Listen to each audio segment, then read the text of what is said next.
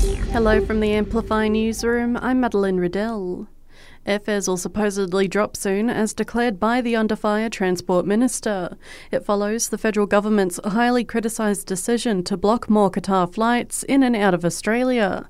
Catherine King has told the ABC airfares will come down soon as other airlines increase capacity. Vietnam uh, is before us. I've got now Turkish Airlines are before me. I think media reports uh, earlier in this year claimed that I had denied them access. That is not true. They've in fact actually only just asked.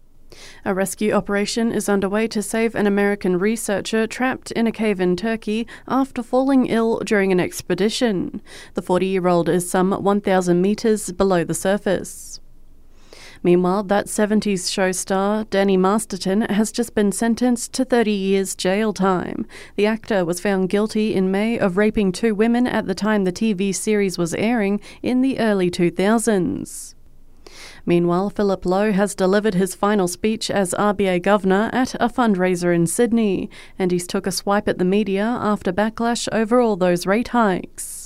In my view, is that we'll get better outcomes if the public square is filled with facts and with nuanced and informed debate rather than vitriol, personal attacks, and clickbait.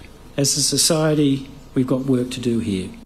Michelle Bullock takes over the role later this month. Anthony Albanese will become the first Australian Prime Minister to visit China in seven years. The PM is expected to meet with the country's president sometime over the next two months.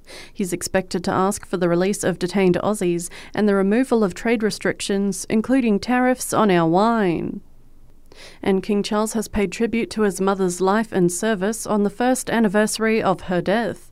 A never before seen image of Queen Elizabeth has been released. The King says she's deeply missed. In marking the first anniversary of Her late Majesty's death and my accession, we recall with great affection her long life, devoted service, and all she meant to so many of us. And that's the latest in news. We'll have another update for you right here around lunchtime.